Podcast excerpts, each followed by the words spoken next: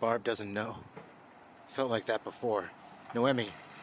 Mom loves like a bird or so. Damn. Can't you, Noemi, can't see you anymore. Bloody snow.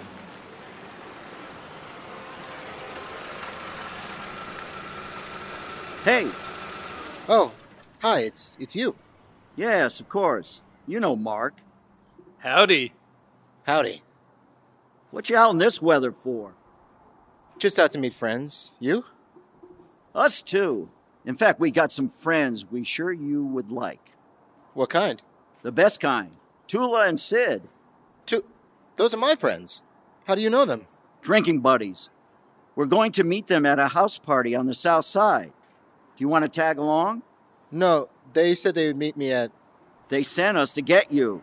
You were going to meet at the Stewarts, right? Yeah. Well, here we are. Okay. Hello, and welcome to episode 6 of Minutia, written by Jay Town, performed and recorded here in the Century Club, Amsterdam, New York. Before we go on, please listen to a couple of sponsors' messages.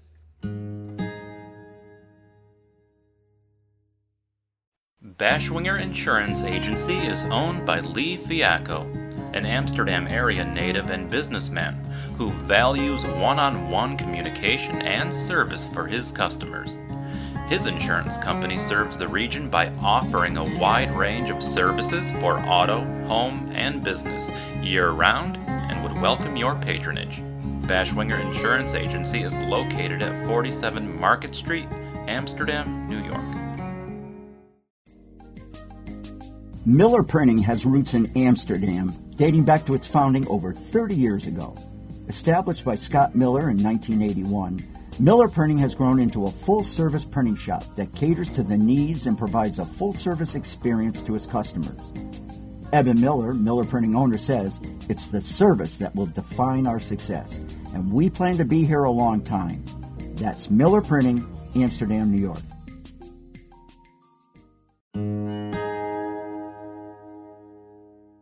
We thank you for joining us on our season finale. In the sleepy hamlet of Amsterdam, New York, our main character's family gathers together after a police department briefing revealing his cause of death. After dinner, we hear his sister Margaret say, If there is a silver lining, at least we aren't fighting about politics, right? Don't get me started. I didn't think there was a silver lining in our son's death, but leave it to you to find one. What does that mean? We're still grieving here, Margaret. Duh, Mom. I was merely pointing out the fact that all election season we fought like cats and dogs, Jason included, and we haven't since Jason's passing. That's how you should have taken it. Yes, I suppose you're right. Sorry for that. Everyone just punchy after the briefing. Margaret, we differ the most, I think. But I understood what you were trying to say. A wry comment, I suppose, and underappreciated. Thanks, Grandma. Perhaps we can still argue down the road, what with Trump doing so well and all. Uh, no, no, no. This is a time for healing for all of us, but that man brings nothing but division. Please, family, save those discussions for some later time. Jason demands our time right now. There will come a time when he fades from view, but not right now. I love you all and pray for healing, so let's get to it, shall we? Well, it's getting late, Miriam. Time for Mom to be getting home. Is it? It's 3:45, Aunt Mary. Yes, but by the time we get done with her little bit of shopping, it will be dark. And you know how she feels about coming home in the dark. Oh, been there. Margaret, can you please get their coats? Woman? Oh, my old man, you've been asleep for the last couple of hours while we women have been talking, and now you pipe up when Mom and Sis are departing. I'm offended. As am I. You see what you've done? Oh, now that's a nice sound, Jackson. yeah, I'm laughing. yes, you did, and you are, and you got the joke. This, sir, is a minor miracle. Out of this wheelchair now. Don't push it, mister. Mary, Mom, I'll see you out. Margaret, can you watch Eddie Murphy here? Make sure he doesn't laugh himself out of his chair. Yes, Mom. Rachel drives to the police department after seeing Richard carted away to APD headquarters. She approaches the front desk. I need to speak to Detective Fox, please. She says forcefully, then sits down and waits in the waiting area. After a few minutes, Miss Levine, how are you today? Been better. Is there someone we can talk? Sure. Come on into my office. Here, have a seat. How may I help you? I saw you arrested Richard Cruson this morning. I was there. I didn't see you. I left as it happened. And I have information about him you might find useful. what kind of information? He used to beat me, you know mental torture, physical abuse, threats. Oh, I'm sorry for that, but how does that help me? I just need you to know that revenge is my motive for telling you anything. Hmm, understood. All right, let's find an interview room. Would you like anything to drink? they find an interview room and an officer brings Rachel a ginger ale as she and the detective sit down. Tell me about Richard's comings and goings. He kept odd hours. He would be gone sometimes in the mornings, often at night, weekends, weekdays. How is this abnormal? He worked as a carpenter during the day and spent time with other friends at night. I only saw him once lift a hammer in two years, and he broke his thumb trying to hang a picture with it. He was clueless. Are you sure, seeking revenge, that you aren't just jealous of the others he spent time with? In hindsight, I was jealous. Until he hit me the first time. After that, I started to question.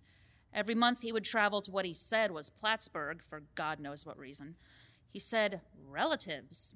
But once, he said he was in Plattsburgh, but his phone said Farmingdale. Did he say who he was visiting? Louisa, his cousin. Luisa, Luisa Vega, a.k. Trina Cologne, his mistress, What? the mistress of his brothel. I imagine you didn't know about that. No, not at all. You've corroborated the name with the place. Maybe you should quit while you're ahead. Well, there is the threat against Jason. Tell me, After a fight, I revealed that I was pregnant and that Jason. is the father? No, but Richard thinks he is still, despite my arguments. He just hits. He hit me, then said, I'll deal with him later. You'll get worse if you tell him anything. I'm sorry, Miss Levine, but that's not enough. He didn't say I'm going to go kill him now, did he? No. But we'll question him on that. It may not seem that I have much, but I can remember his comings and goings for two solid years. Photographic memory? Yes, For revenge's sake? yes. Okay. Let's begin with January 18th.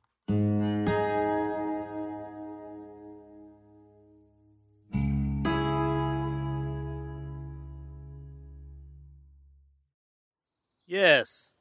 A day off does a body good. Yes, that shipment will reach you next Tuesday, 8 a.m. your time. Juan is your agent, so no more needs to be said. Yes, I'll convey that to him. Good day. Where are you, Richard? Come on, pick up. Hello? Mark hangs up the phone and walks calmly past the performance shell to the dock, where he throws the phone as far out into the Mohawk as he could. Time for Plan B. Hello? Rachel, where have you been? Oh, at work, at home, breaking up with Richard. You did? Then seeing him arrested, finally, then volunteering information to get him charged with various crimes. You've had a busy day. Here, have a scone. Thank you, but I'm queasy. Do you have any club soda? I'll get you something fizzy. And we had the briefing about Jason. Yes, Detective Fox filled me in. Why? You're not family. I'll tell you in a minute. Here you go, dear. Thanks. I have to tell you both some things that might be hard to hear. Okay. Richard and I fought when I told him I was pregnant. Pregnant? Who's the father?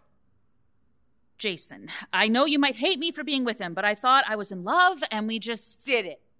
You did it with a mentally disadvantaged man that we all love, and you thought of nothing but yourself in whatever willy nilly fashion you did, not thinking about protection or future, and now you're stuck with a bun in the oven and no boyfriend no father for your child, and- and you want us to understand? I didn't expect this. So your now ex boyfriend threatened my boy? Why didn't you come forward? I was pregnant. He beat me and threatened me. Stockholm Syndrome, uh, Ma. PTSD. Yes, I'm aware. Listen, I love you, Rachel, and I think you would have been a good mate for Jason. But he's gone, and now you have a life in you and seemingly no clue how to grow it. We will help you. Right, Margaret? Yes, definitely. Thanks. Bring it in here. They all hug.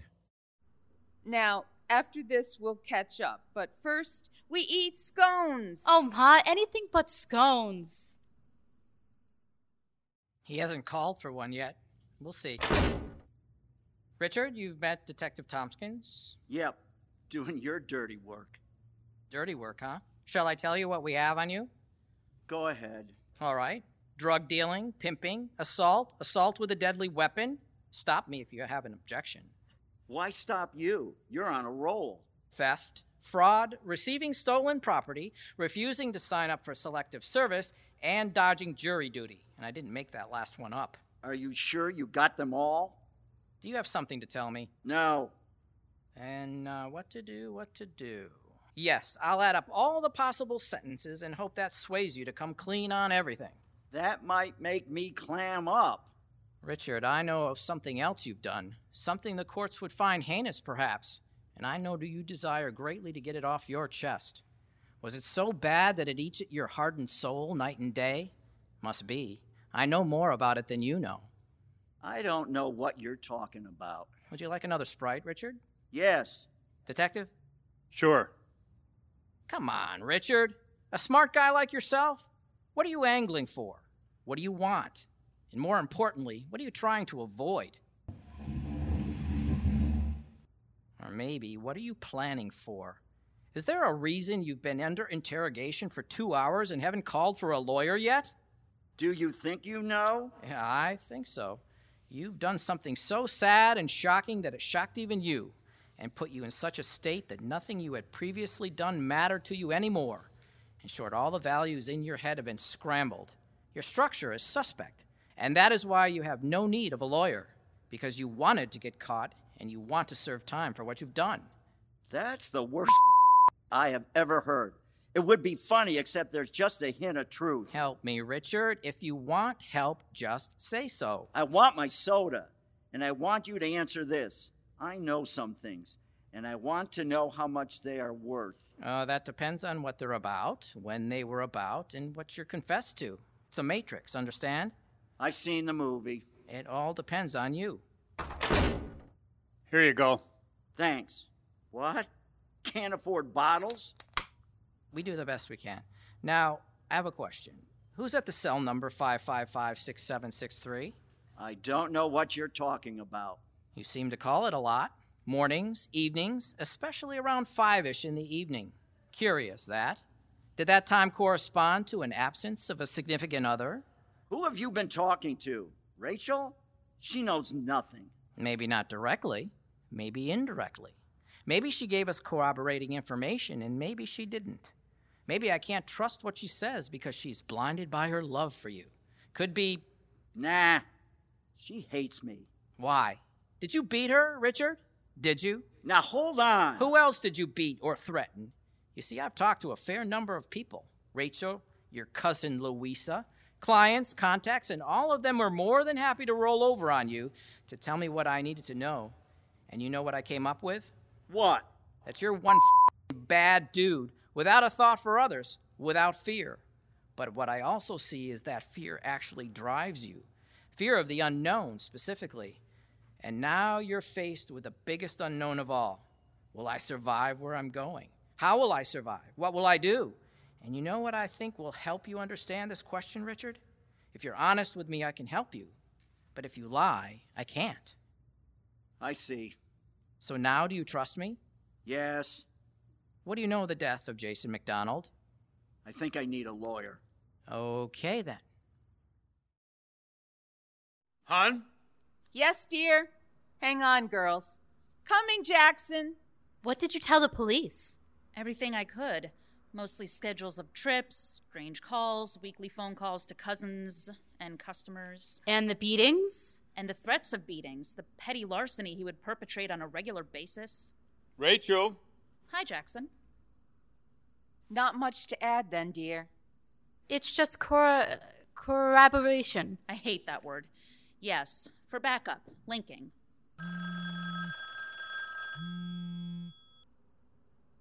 Hello? Who is this? Mrs. McDonald? Lisa Nichols for Channel 14 News. I'd like to ask you a few questions if you have time. Miss Nichols, ordinarily I would reject you out of hand due to your temerity in demanding a response, but you caught me at a good time. Are you outside? Yes, ma'am. Of course you are. Come up the front stairs. Only one camera, please. Margaret Ann, please go let them in. Okay. Not me. I have enough trouble. I have to leave. You're not going home tonight, sweetheart. Go up the back stairs to the upstairs apartment. Use that tonight. Key's on the hook by the door. Thanks, Mrs. M. They come in and set up. We would like to use our second camera. Boundaries, Miss Nichols. Boundaries. You'll just have to shoot one at a time, that's all. Yes, Mrs. McDonald. Thank you for accommodating us. It's Miriam. Yes, Miriam. Ready, Greg? Ready. I'll do the intro, then ask the questions of you, Miriam, and Margaret, then Jackson, then wrap things up. May I suggest, since the day we buried our boy, we have read from his diary found by the police, sometimes well done, others undone, segments of verse penned by our boy, read every day at five amongst ourselves. Might we end with that? Sure, we can overlay with your picture. A mother keeping a vigil. Pick one, but no curse words. Of course. Okay, ready. Ready. Three, two. For almost a week and a half, since her son was discovered potentially murdered in rural Amsterdam, Miriam McDonald has read to her family from her deceased son's diary. Found by police in his room, the diary is full of the story of Jason, and Miriam reads it to keep connected and to give her remaining family comfort. Get that? Yeah. Miriam, three questions one about the book, two about new What development. developments? do you really want to do this first? What developments? Okay. Greg, on. Miriam, today at a press conference at APD headquarters, the assistant district attorney told a group of us that they had good reason to suspect that Jason was murdered and his body was placed in a cow pasture to imitate an overdose. Can you verify that information? Yes. Our family was given a briefing today to the same effect, so uh, this is not news to us. This did come as a shock to me because I always believed him to be a depressive and prone to suicide. Was he mentally ill? No. Yes. Mom, it doesn't matter anymore. He needs us to speak for him now. Yes, he was infected with grace, kindness, purity of thought, and intent. You both are. But with him, he. It's just that he lacked a certain filter that would eliminate the harsh and evil of this world. And what he didn't have naturally. He made up in his book. So we read it every day to see him and to see us in him. Well put, dear. Thanks. This fits well. Perhaps you could read a passage. You read it, dear. I must not speak her name. I am awake now, and I can see. Her face round and mellow, aware of me staring, so lost in her smile. I wish that life were fair and I could run with her again, holding hands and bumping shoulders, her raven hair flowing with the wind, framing. My eyes are dull with tears, and my throat hurts from crying to God. Not fair, not loving. You look out for other creatures, why not her? Why not her? God listens and notes and goes on his way, leaving me here, awake and aware. Thank you. Greg, we'll use that at the end, the closing, right? Certainly. That was nice. Thank you. He was expressive at the very least. Who was she? She could be one of two, hard to say. Nice of you to ask. It's my job. I always thought you were a bit dispassionate. I guess it comes with the territory. Facts matter more than feelings with me. But when can I? Ready. Margaret, what has the last week and a half felt like? Oh, well, surreal, I guess. Losing Jason was bad enough. He's my twin. But I I knew things were going to get worse for me when they called us in and told us he may have been murdered. How does having a suspect in custody alter your feelings? What? What? A suspect was arrested this morning on unrelated charges, and sources have hinted at an involvement in Jason's murder. Name. I'm sorry, I can't divulge. Please, the name. Richard Cruson. Rachel. Miriam stands with difficulty. You are a source with a story to tell. Have a seat. Mrs. McDonald. Miriam tries hard to catch her breath and stand unassisted. She teeters. I I can't c- c- catch my honey and falls, but Jackson bolts from his chair and catches her just as she reaches the ground. Miriam clutches her heart as her eyes roll back in her head. Mer, Margaret. She's having a heart attack. Get her pills from her purse and somebody call 911. Dad!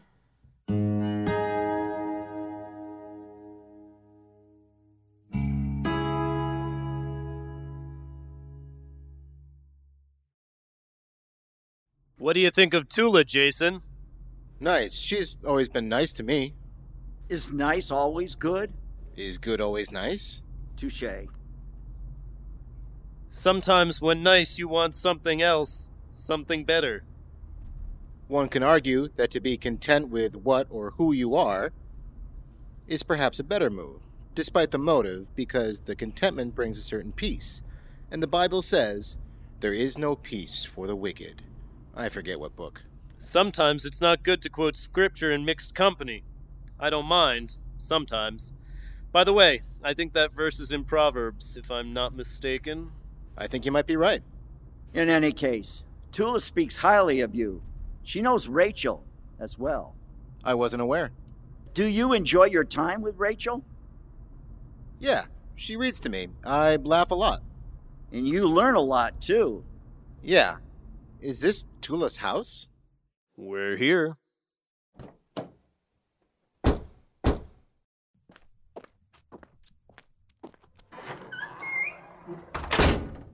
Where's the party? It doesn't happen for another hour. You know how people here are. They show up with seconds to spare. Here, let me take your coat, and we'll go find Tula. Sid is away. I thought Tula said he was here. Guess you thought wrong. Come on. Come on, guys. She's down here. In the basement. Jason, come here. Hi. Jason, sit here for a minute. By now, you may have figured out there is no party here tonight. No. Just a gathering of friends. I've got the kit. Start it. What's happening? Two things. We are going to initiate you into a little society of our own. Have you ever tried heroin? No, I don't want. I don't care what you want. This isn't free choice. This isn't grammar school. Because, and here is number two this is a little payback for you sticking your little in me man's girl. Yes, Jason, she's one of us. And when you with one of us, you with all of us. No. Hold him. Roll up his sleeve and lay him down. You can't do this. You should have heard what Tula wants, Tula gets. Here, put this in. No, that'll kill him. I thought we were on the same page. Just do it, Mark. I'll take the heat. I'm very sorry, Jason. Tighten the strap. Richard, I've never apologized to you for what I did. Words sometimes fail me. They're not now. But I wanted to tell you how much of a mistake it was, how little I got out of it, except the pregnancy. Tell me something I don't know. I am truly sorry. Thanks, bud. Shall we? Here, go ahead. Let him down easy, boys. Use the Narcan. He doesn't deserve this. No! I'll do it then. Jason? Uh, uh. Don't make me shoot you, Mark. Now put him down for good and get him out of my house. Right.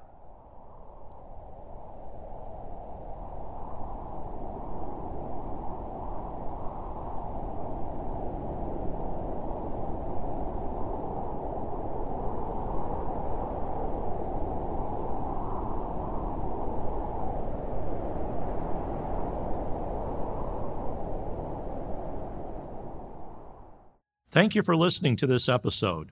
We hope you enjoyed it. Please listen in to WCSS 1490 AM, Amsterdam, New York, and on bobcudmore.com to hear all the episodes for the first season and beyond. The players for this episode include Adam Starnes as Jason McDonald, Jason 19, Michael Shimino as Jason 15, Richard C. Johnson as Jackson McDonald, Cheryl Charbonneau as Miriam McDonald, Tricia Studo as Margaret McDonald, Christine Shimino as voice, Homer Charbonneau as narrator. Special thanks to the Century Club for hosting us, to Miller Printing for promotional materials, to Aaron Sickler for sound and sound effects recording, and to Gary Wager for special music.